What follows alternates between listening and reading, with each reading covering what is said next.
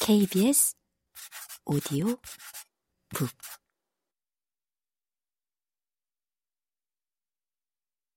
이 돌코트 물방앗간 주인 털리버 씨가 톰에 관한 결심을 밝히다.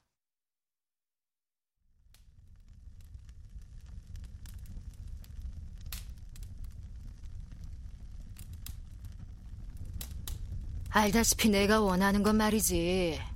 톰에게 훌륭한 교육을 시키는 거야. 그 애가 돈을 벌 수 있는 교육 말이야. 그게 바로 성모 마리아 축일에 그에게 학교를 그만두라고 일렀을 때 생각했던 거지. 세례 요한 축일이 되면 정말 좋은 학교에 보낼 생각이야. 그애 물방앗간 주인이나 농부로 만들 생각이었다면 2년간 아카데미 학교에 다닌 것으로 충분해. 그애 나보다 훨씬 교육을 많이 받았으니까. 우리 아버지가 내게 시킨 교육이라곤 한 손에 회초리를 들고 다른 손으로는 알파벳을 가르친 게 전부였어. 하지만 톰은 말도 잘하고 글도 제법 쓰는 음?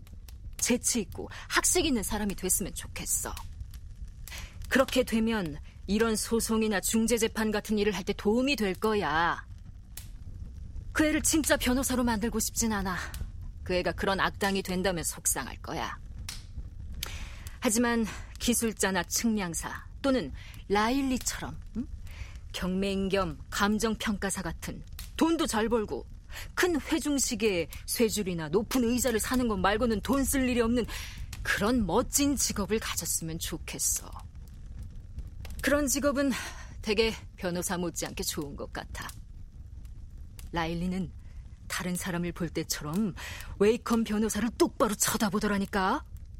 그는 웨이컴을 전혀 겁내지 않는다고. 털리버 씨는 아내에게 말하고 있었다. 그의 아내는 부채 모양의 모자를 쓴 금발의 아름다운 여인이었다. 언제부터 부채 모양의 모자를 썼는지는 생각하고 싶지 않다. 그 모자는 틀림없이 다시 유행하려는 참이었다. 털리버 부인이 거의 마흔 살이 되던 시절에 그 모자는 세인트 오그스에서는 새로운 것이었으며 멋진 물건으로 여겨졌다. 글쎄요, 털리버. 당신이 제일 잘하시겠죠. 난 반대하지 않아요. 그렇지만 글래그 언니와 플릿 언니가 뭐라 할지 들어보도록 다음 주에 닭을 두 마리 잡아서 언니와 형부들을 초대하는 게 좋지 않겠어요? 잡을 만한 닭이 두 마리 있거든요. 메시, 당신이 좋다면 마당에 있는 닭을 모조리 잡아. 하지만 내 아들을 어떻게 할지 그의 이모나 이모부에게 묻지는 않겠어.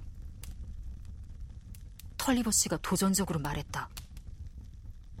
이 지독한 말에 충격을 받은 털리버 부인이 말했다. 여보, 무슨 말을 그렇게 해요, 털리버? 우리 친정에 대해 무리하게 말하는 게 당신 습관이긴 하죠. 클레그 언니는 그게 모두 내 탓이래요. 분명히 난 태어나지도 않은 아기처럼 아무 죄가 없는데 말이에요. 독립해서 살 만큼 넉넉한 이모와 이모부들이 우리 애들에게 있다는 게 별로 행운이 아니라고 내가 말하는 걸 들은 사람은 아무도 없을 테니까요. 어쨌든 톰이 새 학교에 가야 한다면 내가 그 아이 빨래도 해주고 옷도 수선해줄 수 있는 그런 곳에 보내고 싶어요. 아니면 그 앤 리넨 옷보다 옥양목을 입는 게 좋을 거예요. 여섯 번쯤 빨기도 전에 다른 옷처럼 누렇게 바랠 테니까요. 그리고 짐이 오갈 때 그애에게 케이크나 돼지고기 파이나 사과를 보낼 수도 있겠죠. 그러면 학교 식사가 충분치 못해도 그 애가 좀 더 많이 먹을 수 있을 테니까요. 우리 애들이 남들만큼 넉넉히 먹을 수 있어서 감사해요. 글쎄, 다른 조건이 맞는다면 우편 배달 마차가 가지 않는 곳에 그 애를 보내진 않을 거요. 털리버 씨가 말했다. 하지만 아주 가까운 학교를 찾을 수 없다 해도 빨래 갖고 간섭하지는 마요. 그게 바로 당신 흠이라고. 당신은 항상 길에서 막대기를 보면 건너뛸 수 없다고 공연히 걱정하지. 내가 좋은 마부를 고용하려 해도 마부 얼굴에 점이 있다고 말릴걸? 털리버 부인이 조금 놀라서 말했다. 맙소사, 언제 얼굴에 점이 있다고 사람을 못 쓰게 반대한 적 있어요? 죽은 남동생 이마에 점이 있었기 때문에 난 확실히 점을 좋아하는 편이라고요. 그런데 털리버, 당신이 점 있는 마부를 쓰겠다고 했는지 기억나지 않네요. 음, 존 깁스는 당신처럼 얼굴에 점이 없었죠. 당신이 그 사람 쓰는 데 난 대찬성했어요. 그래서 당신이 그를 고용했잖아요. 우리가 의사 텀블에게 그의 치료비를 내줬을 때 그가 염증으로 죽지 않았다면 아마 지금도 우리 마차를 몰걸요? 음, 그 사람 어디 보이지 않는데 점이 있었을지도 모르죠. 하지만 털리버, 그걸 어떻게 알겠어요? 아니야, 아니야, 베씨. 내 말은 단지 점 얘기가 아니야. 다른 뜻이라고. 하지만 그만두지. 얘기하기 골치 아프니까. 내가 지금 고민하는 건 톰을 보낼 좋은 학교를 어떻게 찾아내는가 하는 거야. 아카데미 학교처럼 또 속을지도 모르니 말이야. 다시는 아카데미 학교 따위는 상관하지 않겠어. 톰을 어디 보내든 아카데미 학교는 안 돼. 그 애가 다닐 학교에서는 학생들이 가족의 신발을 닦거나 감자로 수확하는 일 말고 다른 일에 시간을 보낼 거야. 아, 어떤 학교를 택해야 할지 알아내기가 정말 어렵네. 털리버 씨는 잠시 말을 멈추고 어떤 암시를 찾으려는 듯 바지 주머니에 두 손을 집어넣었다. 곧 이렇게 말하는 것으로 보아 그가 실망하지 않았다는 사실이 분명했다. 어, 좋은 방법이 떠올랐어. 라일리와 의논해봐야지. 강두권을 중재하러 내일 그가 올 거야.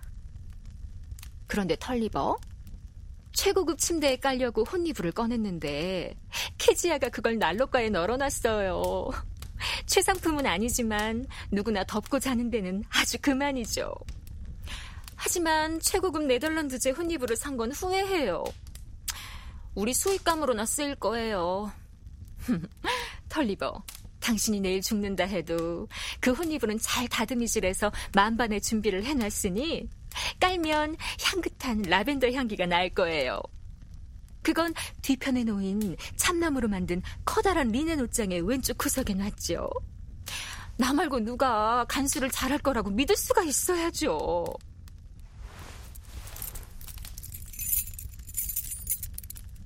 털리버 부인은 마지막 말을 하며 주머니에서 반짝거리는 열쇠 꾸러미를 꺼냈다. 그녀는 환한 난로불을 보면서 그 중 하나를 골라 온화한 미소를 지으며 엄지와 검지를 그 열쇠에 대고 위아래로 문질렀다.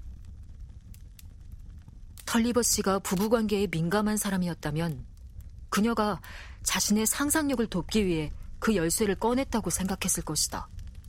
그가 최고급 네덜란드제 혼리브를 정당화할 순간을 예상하고 말이다. 다행히도 그는 그렇지 않았다. 그는 물방앗간에 대한 권리에만 민감했던 것이다. 게다가 그는 남편으로서 습관적으로 아내의 말을 별로 세심하게 듣지 않았다. 그는 라일리 씨를 언급하고 나서 틀림없이 오직 양말의 감촉을 살피는데 정신이 팔려 있었다.